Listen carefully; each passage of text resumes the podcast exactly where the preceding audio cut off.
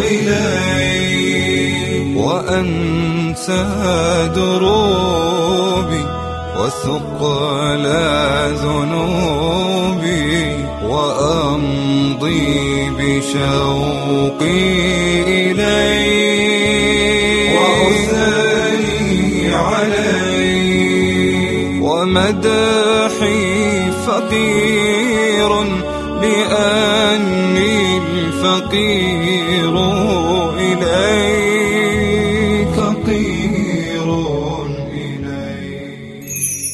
فلما دخلوا على يوسف آوى إليه أبويه. ذكر الطاهر بن عاشور أن أبويه هما يعقوب عليه السلام وخالته لأن أم يوسف راحيل توفيت قبل ذلك أثناء ولادة أخيه بنيامين وخالفه في هذا الرأي غيره. فلما دخلوا على يوسف آوى إليه أبويه. لما خص الأبوين؟ قال الآلوسي لأنهما ذاقا طعم مرارة الفراق فخصهما من بينهم بمزيد الدنو يوم التلاق. وقال ادخلوا مصر إن شاء الله آمنين. تأملوا أدب الأبوة. فقد قدم مشيئة الله لأن الأمور كلها بيد الله. ولا بد للعبد أن يقدم المشيئة الربانية في الأمور كلها وإلا وكله الله إلى نفسه فأحاط به الفشل.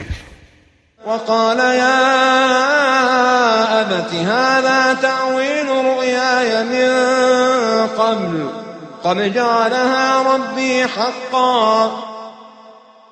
قد يتأخر تأويل الرؤى عشرات السنين. قال ابن عباس كان بين رؤيا يوسف ومصير أبيه وإخوته إليه أربعون سنة. وخروا له سجدا. الحسود لا يسود. قال القشيري لما حسدوا يوسف على تقديم أبيهم له لم يرضى سبحانه حتى أقامهم بين يدي يوسف عليه السلام وخروا له سجدا ليعلموا أن الحسود لا يسود. ويقال أطول الناس حزنا من أراد تأخير من قدمه الله أو تقديم من أخره الله. فإخوة يوسف عليه السلام أرادوا أن يجعلوه في أسفل الجب فرفعه الله فوق سرير الملك. وقد أحسن بي إذ أخرجني من السجن. قال الزركشي ولم يذكر خروجه من الجب مع أن النعمة فيه أعظم لوجهين أحدهما لئلا يستحي إخوته والكريم يغضي عن اللوم ولا سيما في وقت الصفاء. والثاني لأن السجن كان باختياره فكان الخروج منه أعظم بخلاف الجب.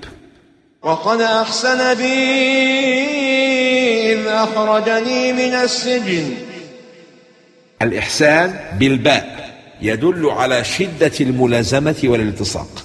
وهذا إقرار من يوسف بأن إحسان الله لم يفارقه لحظة واحدة. فصاحبه في حياته كلها منذ الرؤيا التي رآها ثم إلقائه في البئر وبيعه بثمن بخس وخدمته في بيت العزيز وصرفه عن فتنة امرأة العزيز وحتى في دخوله السجن إلى أن صار عزيز مصر. وجمعه الله بأسرته. فقوله أحسن بي تدل على قرب المحسن وهو الله من المحسن إليه يوسف. بعكس أحسن إليك.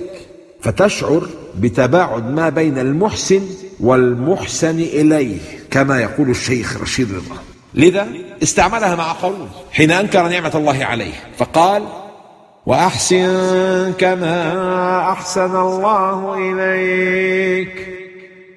ليدل على بعد قارون عن الله فكانت نعم الله عليه استدراجا لا إكراما وجاء بكم من البدو. قال العلامة القاسمي يستدل به على أن الانتقال من البدو نعمة وذلك لما يلحق أهل البادية من الجفاء والبعد عن موارد العلوم وعن رفاهة المدنية ولطف المعاشرة والكمالات الإنسانية. يا ليل من يثني عنانك كيفما آه كيفما يبغي تكون. يا ليل من يوليك بالإصباح في حق أنشاك ربك راحة يا مسكنا كل العيون يا مؤنس العباد في سحر وقد رفعوا الآنين كم رتل الآيات عبد حاذر ريب المنون من بعد أن نزغ الشيطان بيني وبين إخوتي. وصف محاولات قتلهم له بأنها نزغات شيطان. نفوس كبيرة. من بعد أن نزغ الشيطان بيني وبين إخوتي. جعل نفسه طرفا في الأمر وساوى بين نفسه المجني عليها والجناه مواساة لهم وتلطفا معهم. من بعد أن نزغ الشيطان بيني وبين إخوتي. بدأ بنفسه وكأنه المذنب فما أرق مشاعره وأنبل أخلاقه. إن ربي لطيف لما يشاء. لا يلمح نظر الله إلا من نظر في حكمة الله وأيقن أن قضاءه كله خير. رب قد آتيتني من الملك وعلمتني من تأويل الأحاديث. التحدث بنعمة الله مستحب بشرط ألا يصاحبه كبر أو فخر أو رياء. وقد حدث النبي صلى الله عليه وسلم بنعم الله عليه فقال إني لأول الناس تنشق الأرض عن جمجمتي يوم القيامة ولا فخر وأعطى لواء الحمد ولا فخر. وأنا سيد الناس يوم القيامة ولا فخر. وأنا أول من يدخل الجنة يوم القيامة ولا فخر. وإني آتي باب الجنة فآخذ بحلقها وعلمتني من تأويل الأحاديث. تواضع يوسف وهو الذي لم تعرض له رؤيا إلا أولها. ومع هذا يعلن أنه لا يعلم إلا بعض علم التأويل. فقوله من للتبعيض وهذا من أدب النبوة أثناء مناجاة الرب العظيم.